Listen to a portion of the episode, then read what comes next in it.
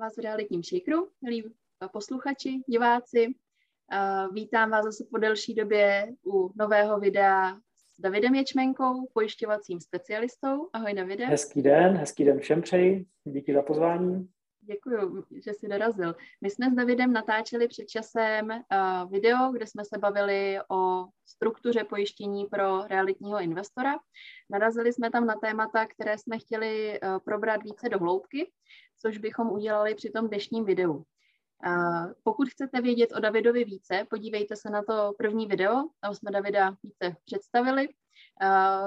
Řekli jsme, proč vůbec s ním spolupracujeme, proč, co, je, co je vlastně ta hlavní přidaná hodnota takhle profesionálního pojišťovacího specialisty. Za mě můžu říct, že David je obrovský odborník na pojištění a proto si ho i na tahle videa zveme a rádi s ním spolupracujeme a pojistky s ním sjednáváme a řešíme. Davide, pojďme se teda pustit rovnou do dnešního tématu. Domluvili jsme se, že dneska vezmeme téma podpojištěnost a vůbec obecně výši pojištění nemovitosti, ať už bytu nebo mhm. rodinného domu. Pojďme se teda nejdříve pobavit o tom, jaká výše pojištění je vhodná, jaký je rozdíl mezi tou tržní hodnotou a reprodukční hodnotou, tak jak jsme se o tom bavili v minulém videu. Jasně. Tak eh, pojistná částka jako téma je jedno z nejtěžších, taky jako témat, jak správně nastavit a hlavně v čase případně revidovat. To už teď jako první věc musím zmínit. Je rozdíl, jestli se bavíme o rodinném domě nebo o bytě. Každé má úplně jinou strukturu. Začnu tím jednodušším a to je rodinný dům.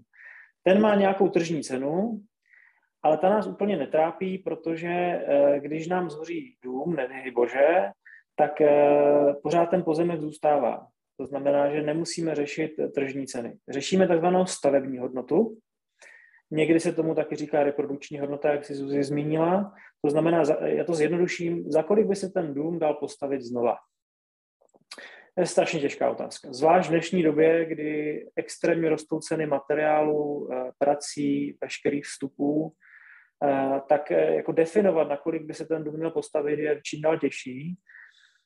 Buď ten klient ví, a nebo na to máme určité vnitřní postupy a systémy, jak mu pomoct s tím nastavením, aby to odpovídalo té stavební hodnotě jako takové. A rozhodně už teď zmíním, že bezpečně spousta klientů v České republice má staré nevyhovující pojistky. Otevřeně si to takhle řekněme, kdy ta revize by byla významně důležitá, nejen proto, aby měli dostatek peněz při totální škodě. Totální škoda je, že fakt zhoří třeba ten barák, ale právě i u těch částečných škod, které za chvilku poťukneme. Takže rodinný dům, stavební hodnota. Za kolik ho postavím znova ve stejném provedení, materiálu, v daném místě, aspoň přibližně. Byty jsou zase naopak, tam je potřeba se dívat na tržní cenu toho bytu a pak je nějaká reprodukční hodnota. Reprodukční hodnota je vyhoří mi byt, pořád stojí, to znamená, je součástí toho bytového domu, za kolik ho jsem schopen zrekonstruovat znova. Úplně celý. To je nějaká reprodukční hodnota. Ale problém je, že pojišťovny v Česku eh, velmi často z drtivé většiny chtějí, aby si ty byty pojistili na tržnici. Proč? No, protože pořád může nastat situace, řekněme, že je opravdu jako daleko méně pravděpodobná, než to, že mi zhoří jenom můj byt, ale stává se, stalo se to v Prešově na Slovensku, kdy museli zbourat celý bytový dům. Eh, prostě se to děje a může se úplně klidně stát, že bouchne něco v přízemí, ať už to je plyn, nebo já jsem minule zmiňoval vár na pervitinu, to fakt není výmysl, to se děje. A přijde statik a řekne, nezlobte se, ale ten dům už není nevyhovující, aby zůstal stát a musím ho zbourat. A všichni, co jsou nad nima, v tu chvíli jsou v situaci, kdy vlastně nemají střechu nad hlavou. A proto ty pojišťovny tlačí, aby si klient pojistil tržní cenu nemovitosti, toho bytu jako takové. No a pak se dostáváme do stavu, kdy pokud to tak klient nemá a není v pojišťovně, která mu dovolí na jeho vlastní riziko si pojistit pouze reprodukční hodnotu, s tím, že akceptuje to, že kdyby ten dům se musel celý zbourat, že by nedostal tolik, aby si pořídil stejný byt, tak pak už nastává to podpojištění, kterému se za chvilku dostaneme. Takže rodinný dům, stavební hodnota je správná konstrukce a ubytu je tržní cena, správná konstrukce. Jsou lokace v České republice, kde ta tržní cena u těch bytů je velmi blízko té reprodukční hodnotě, ale pak jsou samozřejmě lokace jako Praha, Brno a podobně, kde ten rozptyl mezi uh, tržní cenou a tou reprodukční hodnotou bude významně velký. Já bych tady možná doplnila, uh, protože uh, velká část investorů si bere hypotéky na pořízení investiční mm. nemovitosti. Mm. Banky požadují pojištění nemovitosti jako podmínku čerpání, což je rozhodně rozumná, rozumný postup.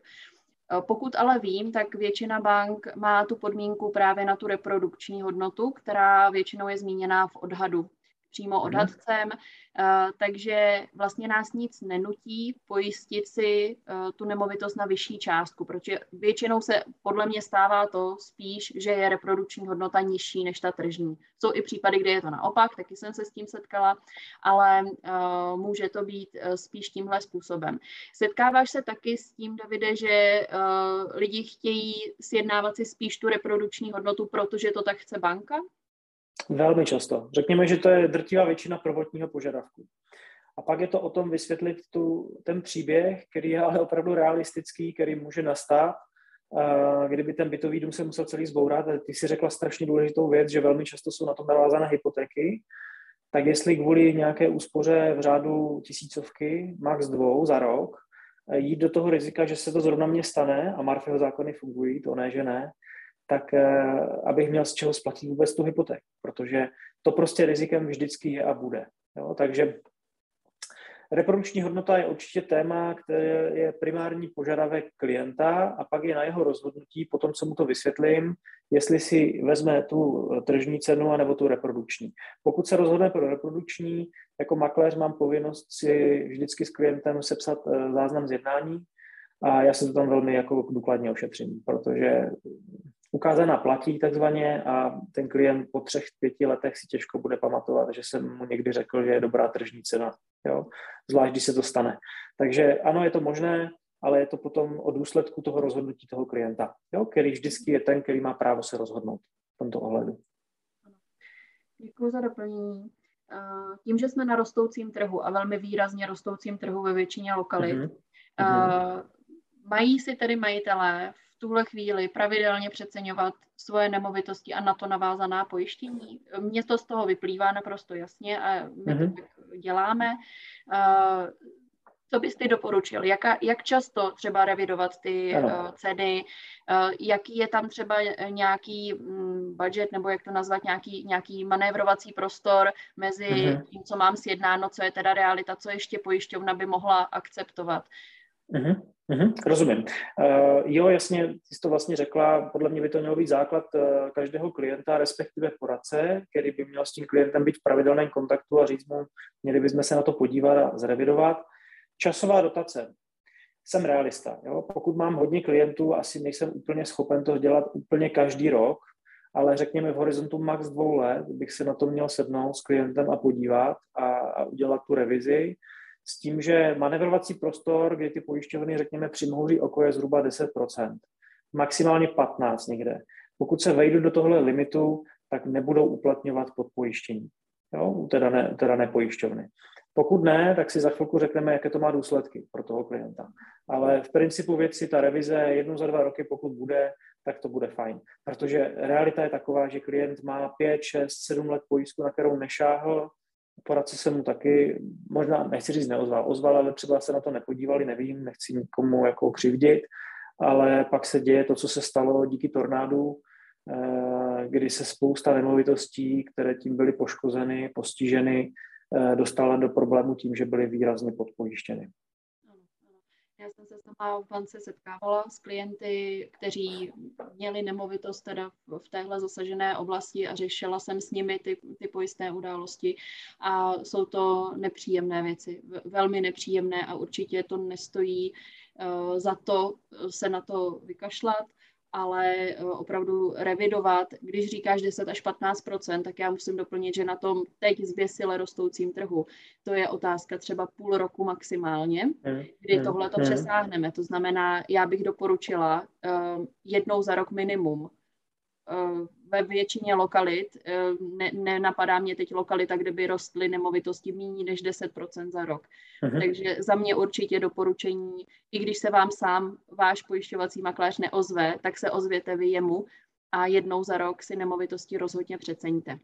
Pojďme se takhle... že v téhle, že v téhle jako zběsilé době, jak ty říkáš, bych to určitě řešil víc než v běžných letech, kdy to třeba takhle razantně nerostlo. Mhm. Ano, Ano. Pojďme se teda podívat na ten důsledek a to je ta mhm. podpojištěnost. Co to teda mhm. vlastně znamená a dáme si pak asi příklady, na kterých se to nejlíp ukáže eh, pojistné události a jak ano. pak ta likvidace s tím podpojištěním vypadá. Ano, takže je to věc, kterou myslím si, že nejvíc rozšílí klienta, se kterou se ve své praxi potkávám.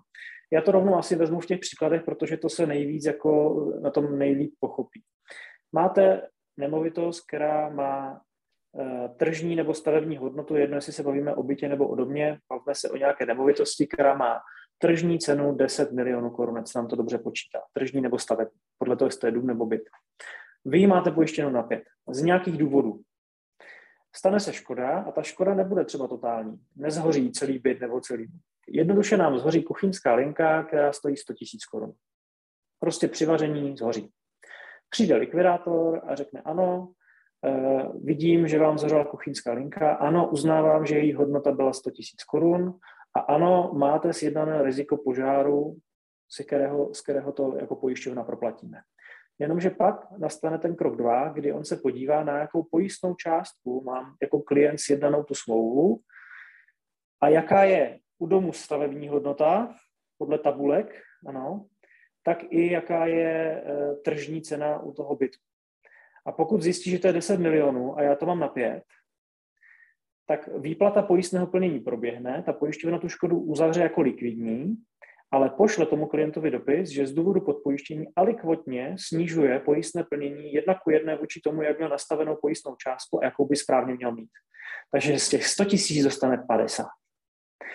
A ten klient pak řve do toho telefonu a říká, můžete mi to vysvětlit, já mám pojistnou částku 5 milionů korun a pojišťovna při škodě 100 tisíc mi vyplatila jenom 50. To je takový binec tady v tom státě, to není možný. Jenže to není o tom. To je o tom, že prostě podpojištění jako legitimní věc součástí pojištění je a bude. A na mě jako poradci je ta stránka edukativní to tomu klientovi vysvětlit, proč by to mělo mít správně. A pokud jsem to udělal a ten klient se rozhodne, že to bude řešit jinak, tak je to už na jeho rozhodnutí, že to tak udělal. Já se ale bohužel obávám, že v České republice je spousta klientů, řekl bych nadpoloviční většina, která nemá tušení, že to takhle funguje a, a říkají si, no tak dobře, tak možná nemám tu nemovitost pojištěnou úplně jako na reálnou cenu, ale pořád je to slušná částka, kterou kdyby se stalo totální škoda nebo i částečná, tak to prostě dostanu. Částečnou vždycky a tu totální, no dobře, no tak mám pojištěné na, nevím, na 3 miliony, eh, cena by měla být 5, no tak bych dostal aspoň ty 3. A pak se strašně diví, že to tak není. A pozor, podotýkám, že tohle není výmysl jedné pojišťovny, ale je to dáno podmínkami v České republice, jak funguje podpojištění. Správný poradce by tohle měl klientovi takto vysvětlit a zase si ošetřit záznamu z jednání, pokud ten klient se rozhodne jinak. Ale pokud ten klient si nechá poradit, tak tu částku si nechá nastavit na těch 10 milionů, protože takhle by to mělo být správně. Zmiňoval jsi příklad s částečnou škodou. Mm-hmm. Je to úplně stejně teda i s tou uh, celou, když teda schoří celý ten dům s, to, s tou opravdu totální škodou, tak se to krátí stejným principem? Ano, je to úplně stejné. To znamená, že v tu chvíli, kdybych měl pojistnou částku 5 milionů a správně mělo být 10, tak mi ta pojišťovna vyplatí 2,5 milionu. Mhm. A to je obrovský šok pro ty klienty. Jako proč, když jsem platil 5 milionů pojistné, jsem platil adekvátní 5 milionů, tak proč mám dostat jenom 2,5 milionu? Často říkají, že to je podvod a já nevím co všechno. Eh, je to podle mě nepochopení eh, ze strany klientů, respektive špatné vysvětlení ze strany poradce. Nic jiného v tom nevidím a je to vlastně denodenní chleba můj, kdy já to těm klientům opravdu takto vysvětlu. Dokonce píšu v mailech, když si píšeme mailově a tak dále. Je to prostě extrémně důležité, zvlášť teď, kdy ty nůžky ty se strašně roztáhly mezi tou tržní cenou a třeba tou reprodukční nebo tou stavební hodnotou. Jo? Takže velmi, velmi důležité správně nastavená pojistná částka.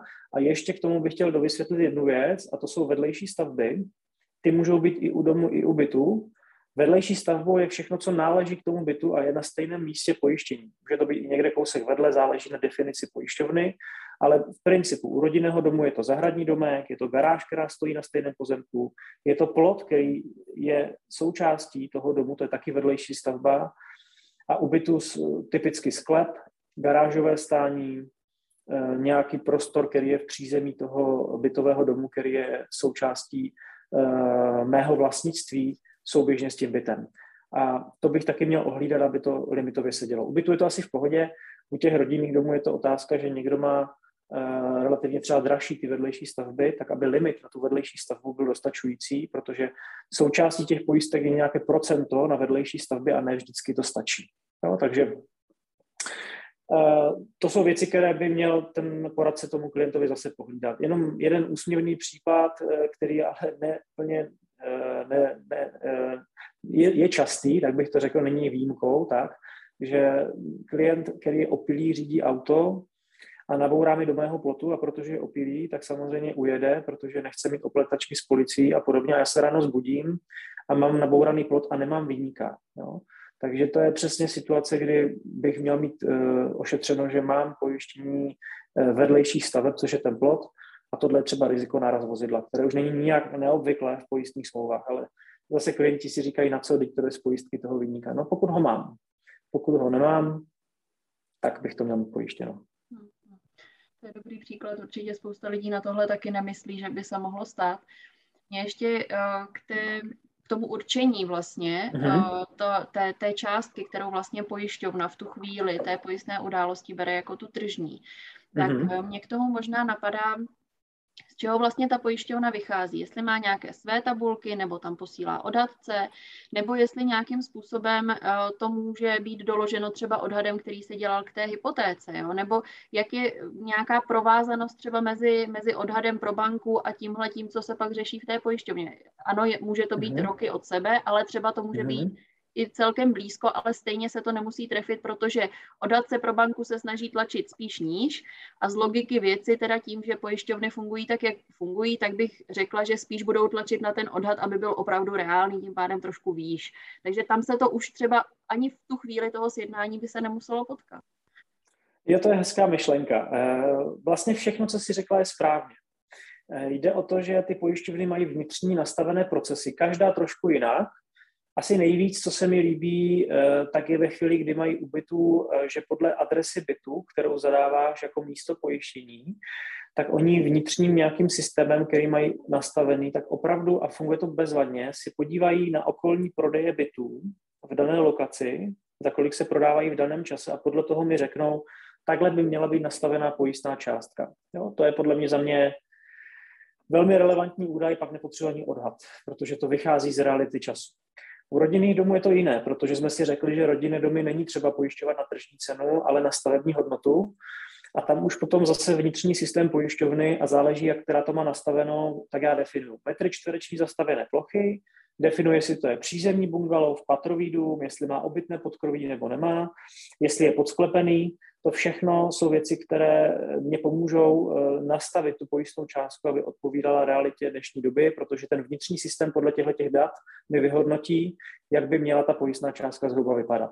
A pokud se jí držím, tak se bezpečně vejdu v dané situaci do těch 10-15% odchylky, která je e, přiměřená. Samozřejmě ten systém nemůže vědět, jestli ten dům mám ve vyšším provedení, to znamená, mám tam třeba rekuperaci, mám tam uh, vnitřní vysavač centrální a tak dále, mám soláry na střeše, mám tepelné čerpadlo za půl milionu, které je taky stavební součást. A zase to já musím jako poradce pohlídat a vysvětlit klientovi, no jako hele kliente, mi tady sice něco vypočetlo, ale ten systém není velký bratr, aby přišel a řekl, jako takhle to vidíme, ale já tady bych měl vám jako říct, že bychom to měli tímhle způsobem trošku tu korekturu udělat, aby to odpovídalo té stavební hodnotě, kdyby to opravdu celé tvořilo. Jo? U těch bytů tam zase to, ty stavební součásti takový velký rozdíl asi neudělají, pokud to není uh, byt, já nevím, uh, Leoše Mareše a podobně. To znamená, jestli to je nějaká běžná nemovitost, tak tam si s tím asi poradíme jednodušeji. Mm-hmm.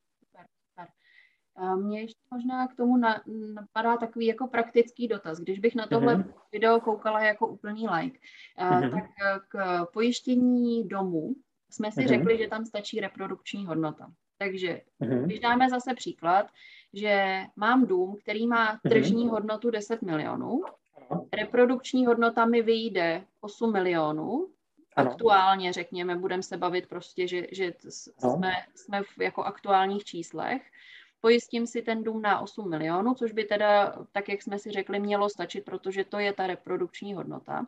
Tak ano. musím ale hledat pojišťovnu, která mě to dovolí pojistit na reprodukční hodnotu a já od začátku té pojišťovně říkám, že je to reprodukční hodnota, nikoli v tržní hodnota, aby pak po mně nechtěli eh, to podpojištění, protože tady už bychom byli, řekněme, 20% a tam, eh, tam už bych se nevešla, takže čistě teoreticky, pokud by se koukalo na tu tržní hodnotu, mm-hmm.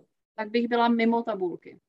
Ano, to znamená, eh, když se budeme bavit o rodinných domech, tak tam to tak není. Tam můžu pořád jít stavební hodnotou a můžu jít napříč celým českým trhem pojišťovnictví, protože všechny pojišťovny drží stavební hodnotu. Jo? To znamená, nemusíme pojišťovat tržnice. Jiná situace je u bytu a tam už je to přesně o čem říkáš. Když klient bude trvat na tom, že nechce tržní cenu z nějakého jeho důvodu a, a bude chtít reprodukční hodnotu, tak já už bych měl pohlídat, že jsou pojišťovny, kde to akceptují na riziku toho klienta a neuplatní podpojištění i při té reprodukční hodnotě. Je to teoreticky možné, jsou tady tyhle případy, já to ale samozřejmě nedoporučuji, protože je to prostě ne, ne tak velký rozdíl na to, abych řešil, že pak při fakt, nedej bože, totální škodě prostě nedostanu cenu toho bytu, zvlášť, když ho mám na hypotéku. Ale ano, umíme si s tím poradit. Čili u bytů to sleduju a řeším podle klienta, u rodinných domů je to v pohodě, ať půjdu kteroukoliv cestou pojišťovny, protože tržní cena tam nedává logiku. Mhm. Super, super. Děkuji za dovysvětlení. Napadá ti ještě něco, co by bylo potřeba k tomuhle tématu zmínit? Řekli jsme všechno? Jako, myslím si, že jsme to probrali eh, velmi jako důsledně. Eh, asi mě v tuto chvíli nenapadá nic, nic zásadního, co bychom řešili. Co bychom řešili. Odpovědnosti pod pojištění nehrozí jako takovém. Ano, tam prostě mám pojistnou částku sjednanou, na kterou to mám. Uh, jo, vlastně ještě jedno téma, které s tím souvisí, a to je spoluúčasti. To znamená, uh, nakolik jsem ochoten jít jako se spolu podílet na té škodě, kdy ta pojišťovna mi nemusí určitou částku zaplatit, což má pochopitelně vliv na cenu, Eh, vím, že by se někteří kolegové mojí se mnou nesouhlasili, ale já nemám rád spoluúčasti. Snažím se jim vyvarovat, pokud to jenom je možné, maximálně tisícovka a to už skřipu zubama. A je to jenom proto, že klient zase po letech si úplně nebude pamatovat, eh, jak to bylo nebo nebylo. A do té tisícovky mi to ještě je schopen akceptovat. Ale jsou případy, kdy někdo si dává spoluúčast 5-10 tisíc a pak samozřejmě vznikne drobná škoda za třeba 12 a pak se zase díví, že dostane jenom dva roky to platím, tolik jsem už nasypal do té pojišťovny, když mi konečně se stane škoda, tak místo 12 tisíc mi zaplatí dvě, no, 2 tisíce, no to je prostě strašný. Takže e, ideálně bych zase nespekuloval, to je spekulativní úvaha, jestli spoluúčast takhle velkou ano nebo ne, do nějakou drobnou do tisícovky budíš, ale ty větší už bych opravdu jako eliminoval. Ale mluvím za sebe, zase to je na rozhodnutí klienta jako vždycky všechno. Já jsem viděla i procentuální spoluúčasti, což u těch velkých ano. škod pak je asi docela mazec. Protože to, no, když má člověk desetiprocentní spoluúčast, tak jako to úplně jako nevychází těch, dobře. U těch majetků se s tím už teda upřímně moc nepotkávám. Zaplať pambu za to. Uh, ta doba je pryč, doufám, protože tam se bavíme o milionech, kde to samozřejmě figuruje, pořád jsou auta, a já stále tvrdím, že člověk v autě nebydlí. Mimochodem to je jedna z věcí, kterou klientům dá, často dávám jako příměr, když se mnou handrkujou se vozovka o pětistovku na pojistce za dům nebo byt v hodnotě milionů, že proč to tak řeší, když si na autě udělají povinné ručení s havarijním za 15, za auto za 500 tisíc, ale přitom v tom autě, když zhoří, fakt nebydlí. Ale na vlastním bydlení nebo vlastní nemovitosti, která je buď protože bydlím, anebo protože mi má vydělávat, tak řeším pětistovku vlevo nebo vpravo. To je prostě věc, kterou asi nikdy v životě nepochopím, ale budu se s ní asi stále a stále potkávat. Jo. Takže je to styl jako v České republice uvažování, který na západě úplně běžný není. Tam ty nemovitosti prostě jsou pojištěny primárně a velmi kvalitně, ale taky bych chtěl říct, že se v tomhle jako významně posouváme v Česku. Takže vidím v tom progres, kdy klienti jako chápou už víc než dřív, že to mají mít pojištěno dobře a asi k tomu pomáhají různé situace, jaké jsou povodně, vychřice tady bývají často, teď tento tornádo to hodně jako s tím zamávalo, takže ten trh se v tomhle směru trošku posouvá. Když jsme u toho posouvání trhu, možná bych zmínila ještě jedno téma. Když jsme se bavili o tom, že je potřeba často revidovat, nebo často mm-hmm. jednou za rok ideálně, mm-hmm. revidovat uh, ty pojistné smlouvy. Uh, dříve uh, já mám pocit, že pojišťovny byly hrozně moc papírové, že všechno mm-hmm. se mhm. podepisovalo papírově, všechno se muselo do, doručovat v originále, podepisovat ručně před někým na pobočce. Jak se tohle posunulo? Jsme trošku víc v onlineu? No my teď jsme v onlineu A, a pojišťovny. Je to skvělé, aspoň teda za mě, mm, protože ta doba covidová v tomhle směru neuvěřitelně posunula všechno dopředu. A když mluv, budu mluvit ze své vlastní praxe, já jsem velmi digitální byl vždycky a bavilo mě, když ty klienty budu moc eh, obsloužit tak, abych je co nejvíc zaměstnal, co nejmíň, promiňte, co, nej, co nejmíň zaměstnal samozřejmě. A dneska 95% věcí jsme schopni vyřešit na dálku, online. Eh, v kanceláři, v které teďka sedím u mě doma, tak opravdu eh, já skoro nikde za klienty moc nejezdím, většinou všechno řešíme takhle na dálku. Když vyjedu, je to párkrát do měsíce. Z větší části fakt to vyřešíme mailem, telefonicky, eh, přes systémy pojišťovny. A je jedno, jestli se bavíme o sjednání smlouvy, to bych chtěl zdůraznit. To je fakt jako otázka dneska digitalizace jednoduchého mailu, který přijde s návrhem, klient si ho přečte a zaplacením ho akceptuje. Takhle jednoduché to je. Tak i jakýchkoliv revizí. To znamená, když chce změnit pojistnou částku, chce změnit rozsah, eh, chce i zrušit pojistku, všechno jsme schopni dneska vyřešit tak, že nemusí odejít z domova a dokonce e, jsou nástroje, že nepotřebuje ani tiskárnu a skener, pokud na to dojde. Jo? Že si s tím umíme poradit v 95% případů úplně jenom jednoduše, že má mobil a má, má prsty a, a hlavu na krku, to znamená, že bude schopen tyhle věci jednoduše se mnou potom dořešit. Takže eh, je to v tomhle skvělý. Eh, já mám opravdu klientelu od Aše po Ostravu. Eh, vůbec nemůžu říct, kde je převaha, je to opravdu v rámci celé České republiky a tahle doba tomu strašně pomohla, protože souhlasím s tebou, že dřív to bylo byrokratické, těch papírů bylo hrozně moc a najednou to jde. V momentě, kdy ta situace to, si to vynotila, tak to šlo úplně někam jinam. Tak, to si myslím, že už jsme vyčerpali opravdu tohle téma snad úplně kompletně. Kdyby vás mm-hmm. přece jenom uh, něco napadlo, tak určitě nám napište do komentářů, případně nám do realitního shakeru nebo Davidovi, dáme pod video uh, na něj kontakt. Budeme rádi, když nám dáte like a chystáme se s Davidem ještě natočit další video, o kterém jsme se zmínili v předchozím. A takže sledujte náš YouTube kanál, případně podcast, pokud posloucháte uh, spíše, než koukáte na videa. A budeme rádi, když nás budete odebírat, videa budeme přidávat, nejenom s Davidem, ale i s dalšími tématy, které se investování do nemovitostí týkají. Děkuji Davide moc za rozhovor a těším se na příště. Já děkuji za pozvání a těším se taky na příště a všem přeju krásný den, ideálně bez škod. Díky moc. Mějte se hezky. Naschledanou. Hezký den.